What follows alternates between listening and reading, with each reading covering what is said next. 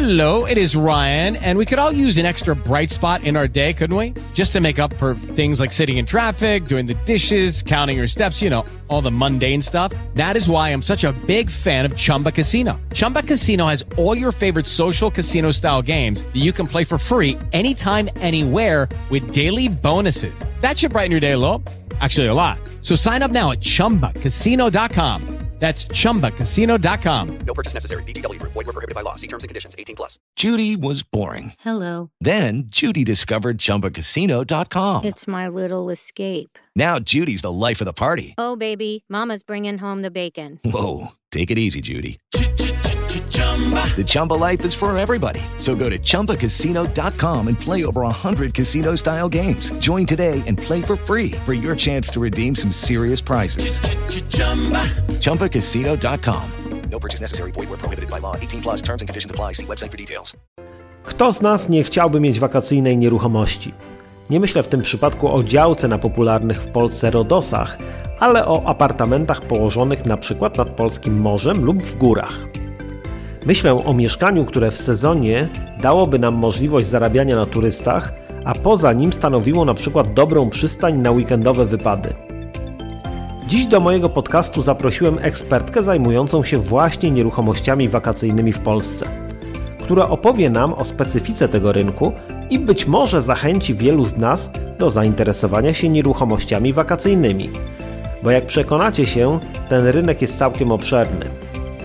To jest podcast Kup sobie mieszkanie, a ja nazywam się Marcin Jańczuk i serdecznie zapraszam Cię do słuchania. Partnerem podcastu Kup sobie mieszkanie jest właściciel sieci biur nieruchomości Metrohouse i sieci ekspertów finansowych Credipass. Od lat przyglądam się rynkowi nieruchomości i widzę tu pewną regułę związaną z pogodą. Jak tylko pierwsze promienie wiosennego słońca pojawiają się na niebie, od razu wzrasta liczba klientów potencjalnie zainteresowanych zakupem czy to działek letniskowych, czy apartamentów wakacyjnych. Dodatkowym bodźcem dla tego rynku była pandemia, dzięki której wiele osób uświadomiło sobie, że warto mieć nieruchomość wakacyjną, a także można na niej dodatkowo zarobić. Dziś zaprosiłem do mojego podcastu ekspertkę w tym temacie, Marlenę Kosiurę. Witam Cię, Marleno. Dzień dobry, witam. Marlena jest analityczką portalu inwestycje w kurortach.pl, więc mamy na miejscu osobę, która wie o takich nieruchomościach wszystko. Więc jeżeli Marlena ma tak rozległą wiedzę, chcielibyśmy jej zadać już tutaj pierwsze pytanie, a pierwsze pytanie jest takie: Jestem inwestorem. Mam do zainwestowania kilkaset tysięcy złotych. Mam już jakieś inwestycje, ale wymarzyłem sobie, że chciałbym mieć nieruchomość wakacyjną, no bo do takiej nieruchomości można sobie czasami z rodziną pojechać, e, zaprosić znajomych, ale też po prostu na niej zarabiać. E, Marleno, gdzie pojawia się najwięcej tego typu ofert? Wszędzie.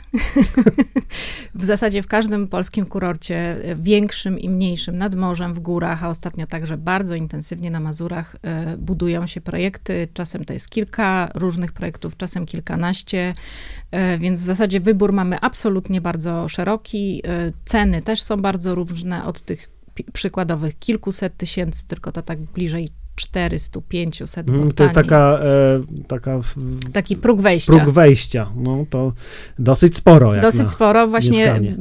osoby, które nie siedzą głęboko w tym rynku, jak widzą, że to są ceny porównywalne z nieruchomościami w dużych miastach, to są zszokowane, ale tak jest y, faktycznie. Mhm. No i zaczynając od tych 400, nie wiem, 50 mniej więcej, tak, z wyposażeniem i z garażem, bo one zazwyczaj są sprzedawane wyposażone, już wykończone, do 2-3 milionów. Mhm. Czy jest w Polsce jakaś taka szczególna koncentracja tego typu nieruchomości? Jakieś konkretne e, miejscowości, e, rejony Polski?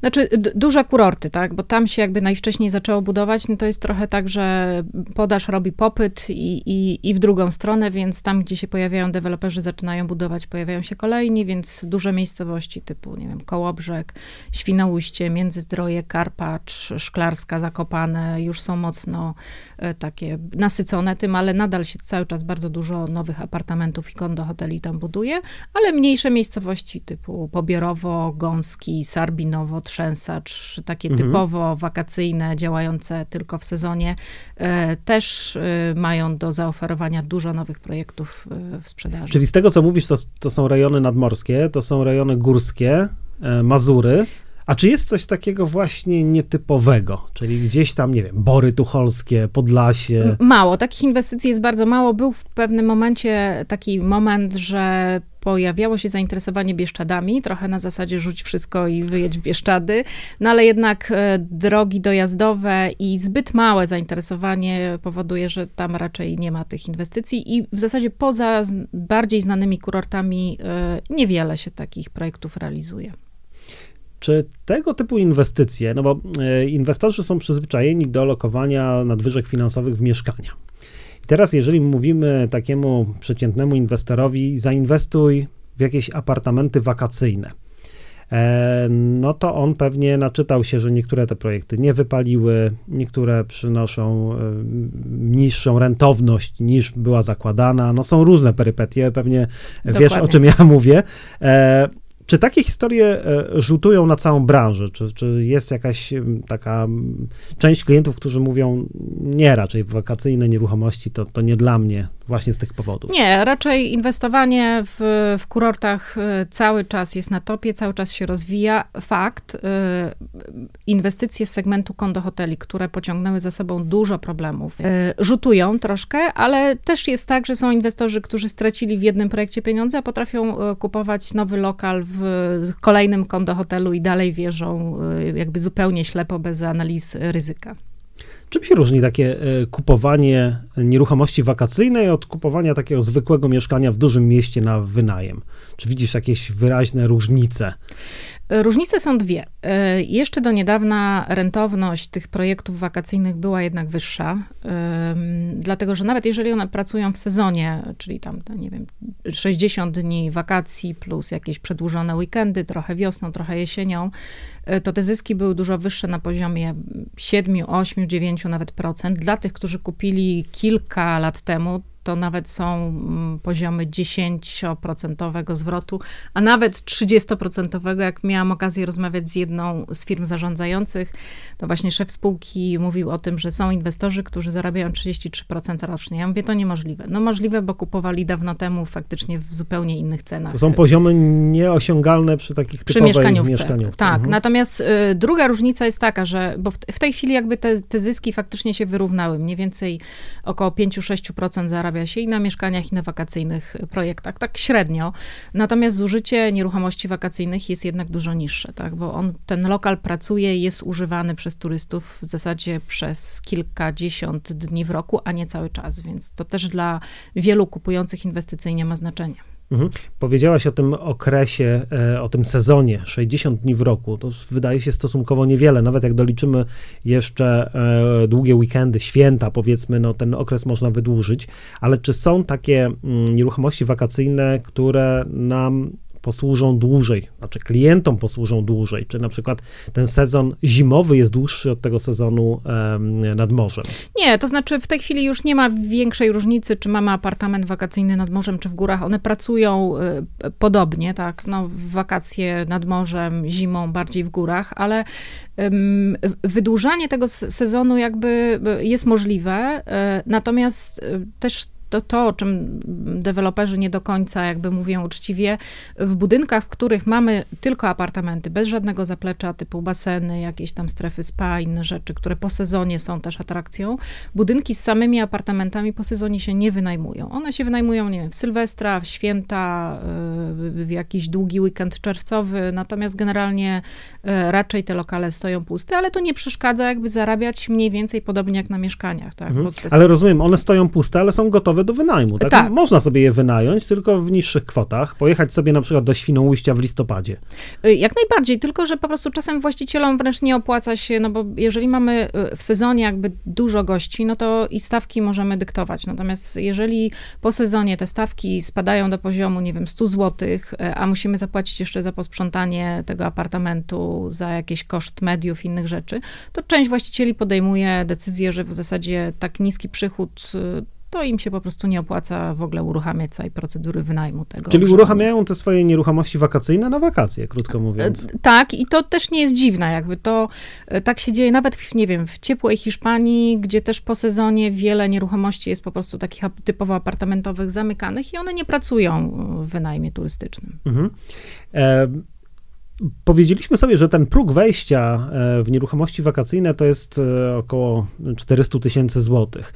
I co za takie 400 tysięcy złotych? Czego możemy się spodziewać e, w różnych zakątkach Polski? No, za, w granicach 400 tysięcy złotych możemy kupić nieduży dwupokojowy lokal o metrażu, nie wiem, 35 metrów, czyli jakiś mały salon, mała sypialnia z aneksem kuchennym, w standardzie wyposażonym, czyli bez mebli, ale z wykończeniem, bo to jest standard, który głównie w kurortach się sprzedaje. No, z uwagi na to, że ludzie zazwyczaj nie mają czasu zajmować się wykończeniem tego. Mhm. I takie nieruchomości się równie dobrze wynajmują jak powiedzmy nieco większe nieruchomości z dwoma sypialniami, na przykład 60-parometrowe. Tak, tak. No tutaj jakby rozłożenie turystów też jest różne. No nie wiem, są single, są pary, są rodziny z dziećmi, więc jakby zapotrzebowanie jest różne. Oczywiście w tych 450-500 y, tysiącach, tysiącach y, nie kupimy pierwszej linii brzegowej, bo mhm. tutaj już ceny są zupełnie inne. Mhm. Ja zauważyłem też, że mm, jest taka tendencja do rozrastania się pewnych kurortów, prawda? Jeżeli popatrzymy na Kołobrzeg na przykład, tam jest Grzybowo w okolicach i bardzo... Które właściwie już jest połączone Tak, jest takim uzupełnieniem tego e, Kołobrzegu, ale te inwestycje tego typu wakacyjne, one rosną oczywiście w Kołobrzegu, ale e, e, te peryferia Kołobrzegu są tak mocno okupowane przez deweloperów, którzy budują tego typu nieruchomości, cieszą się też zainteresowaniem. Ja myślę, że to też jest przyszłość, jeżeli chodzi o nieruchomości w kurortach, bo one troszeczkę pozycjonują też miejscowości, które do tej pory były albo zapomniane, albo nie były zbytnio atrakcyjne turystycznie. E, nie wiem, czy się zgodzić ze mną, ale widzę taką tendencję, no, zapewne w takich miejscach da się kupić grunt znacznie taniej niż w dużym mieście e, i rentowność dla samego dewelopera też jest wyższa. Tak, i kupują wtedy te nieruchomości trochę inni inwestorzy, bo to jest często tak, że w małej miejscowości kupuje ktoś z myślą bardziej o sobie, że on tam będzie przyjeżdżał na weekendy, niekoniecznie pod taki typowo turystyczny wynajem.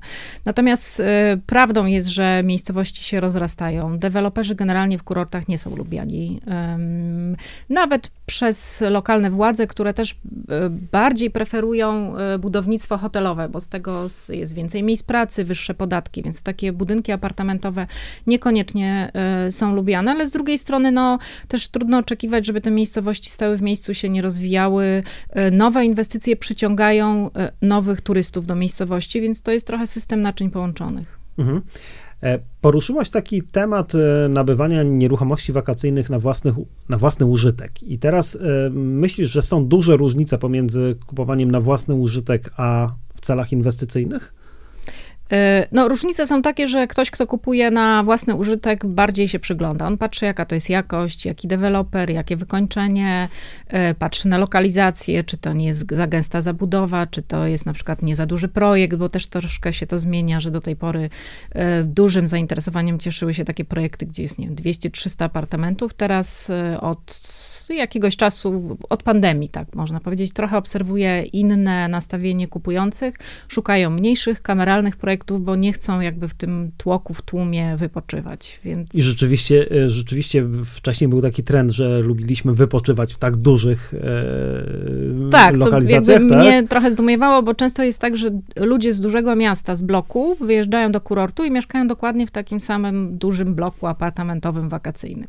A nie uważasz, że to trochę jest taka kalka E, w wypoczynku Polaków za granicą, gdzie właśnie to all inclusive tak trochę wygląda, że mieszkamy w takich dużych molochach, blokach, E, w zasadzie, gdzie e, no, trudno jest o taki typowy odpoczynek, więc to prawda, ale może też przenoszenie tych pewnych... Pewny, pewnego wzorca wypoczynku, ale jak spojrzymy, nie wiem, na południe Europy, nie wiem, Hiszpanię, tam też jest cała masa takich dużych apartamentowców. Po prostu niektóre miejscowości rozwijają się w ten sposób, nie wiem, w Skandynawii mamy też dużo nieruchomości typu second home, ale one oczywiście wyglądają zupełnie inaczej. Mhm. E, porozmawiajmy, mówiliśmy sobie trochę o rentowności, która jest zaskakująco wysoka, no może nie tak wysoka jak inflacja obecna, no tej inflacji trudno będzie przeskoczyć e, inwestując w jakiekolwiek nieruchomości, ale jeżeli e, mówimy już o rentowności, to powiedz Marleno, e, Od czego zależy ta rentowność? E, zależy od konkretnego projektu, od lokalizacji, od rodzaju mieszkania na wynajem, bo pewnie ta rentowność między sobą się też różni w zależności od danego projektu.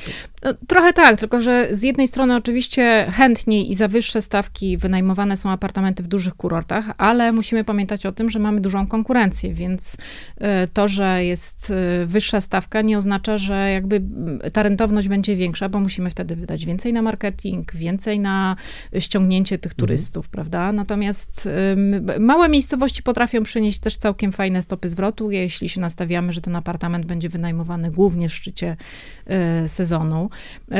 Na pewno nie należy się nastawiać na mityczne 7-8%, które się przewijały w reklamach, głównie kondo hoteli, bo z tym bywa różnie. Są projekty, w których taką stopę zwrotu można uzyskać, ale nie jest to łatwe. Mhm.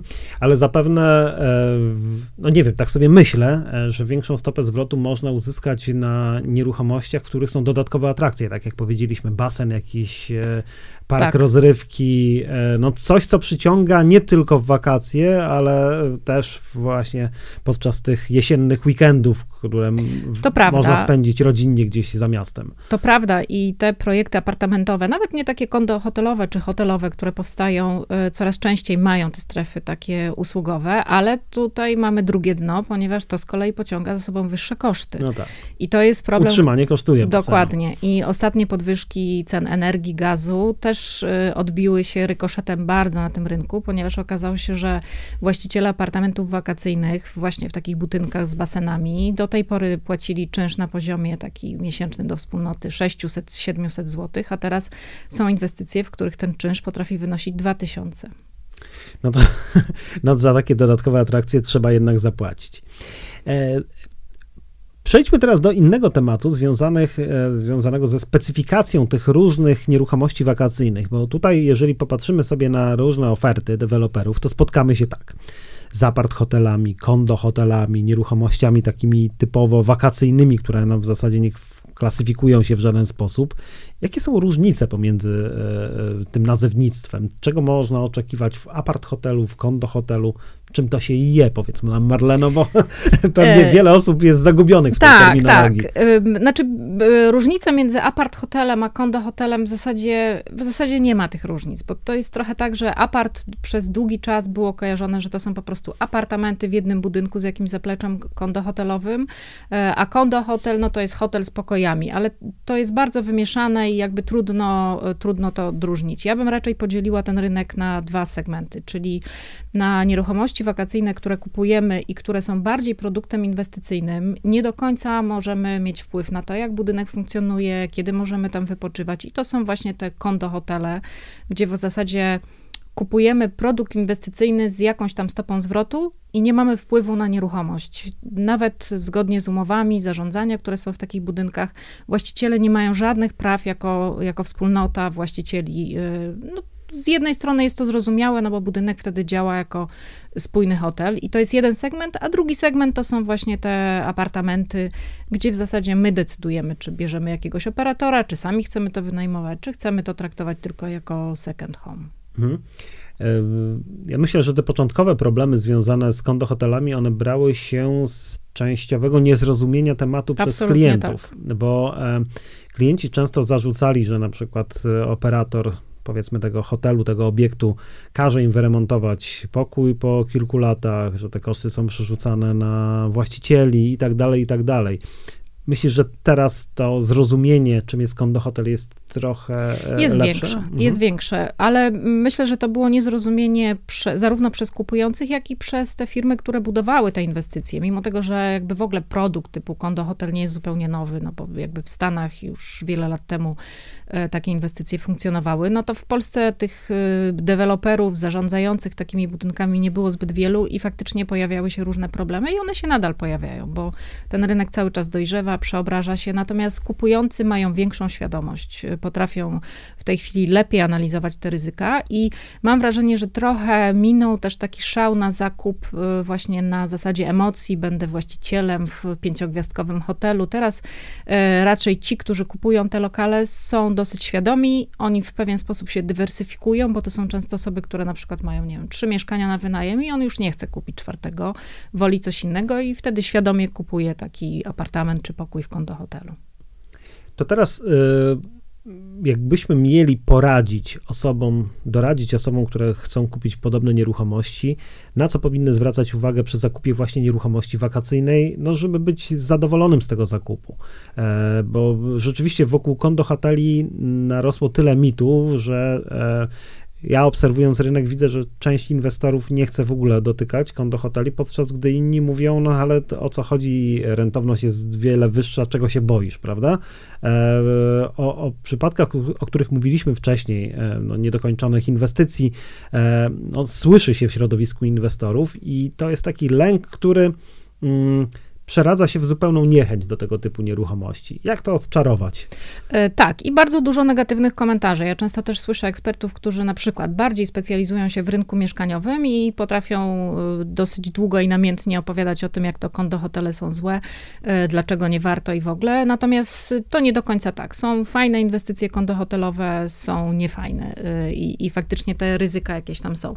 To, na co, na co na pewno warto zwracać uwagę, to nawet trochę inaczej niż przy innych nieruchomościach, nie lokalizacja na pierwszym miejscu, tylko wiarygodność y, budującego dewelopera. Dlatego, że w przypadku y, takich lokali no, nie obowiązuje nas ustawa deweloperska przy zakupie, więc te wpłaty nie zawsze są chronione. Y, jeżeli na etapie budowy deweloper zbankrutuje, to zostajemy z niedokończoną inwestycją, pieniędzmi, które przepadają i w zasadzie zerową możliwością na dokończenie tego, bo jednak budowa takiego kondo hotelu z zapleczem właśnie usługowym, hotelowym, z całą tą techniką, infrastrukturą, to są przeogromne koszty, to nie jest mieszkaniówka, więc w momencie, kiedy wpłaciliśmy, a często takie zapisy w umowach są, nie wiem, 60-70% wartości lokalu na etapie stanu surowego, i deweloper bankrutuje, no to faktycznie e, kupujący mają problem. I, I, ta wiarygodność jest niezmiernie kluczowa. No a później oczywiście lokalizacja. E, no właśnie, bo chciałem, kolejne moje pytanie jest związane właśnie z lokalizacją, bo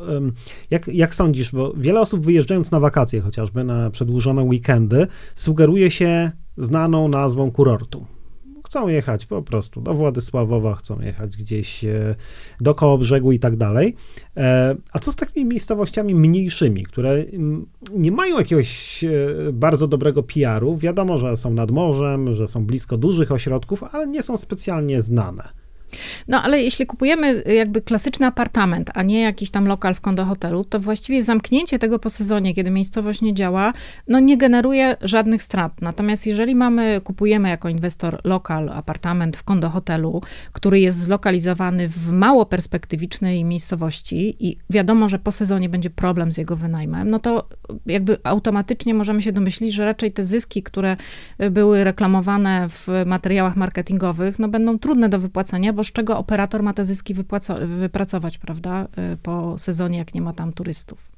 No ale sam marketing pewnie jest e, bardziej kosztochłonny w przypadku, jeżeli mamy do czynienia z, z, nieruchomością położoną w miejscowości niezbyt znanej, o której musimy dopiero powiedzieć potencjalnym odbiorcom. W przypadku, nie wiem, Gdyni takich problemów nie będziemy mieć. No tak, na pewno w przypadku hoteli tak, no bo apartamenty właśnie nie generują kosztów, więc one mogą po sezonie nie działać, natomiast hotele zlokalizowane poza takimi topowymi kurortami muszą mieć dużo wyższe budżety na marketing, no i muszą mieć pomysł, czym one się wyróżniają, dlaczego warto w tą miejscowość jechać. I są takie hotele w Polsce oczywiście, które są położone, położone tak zupełnie nigdzie, ale całkiem fajnie funkcjonują.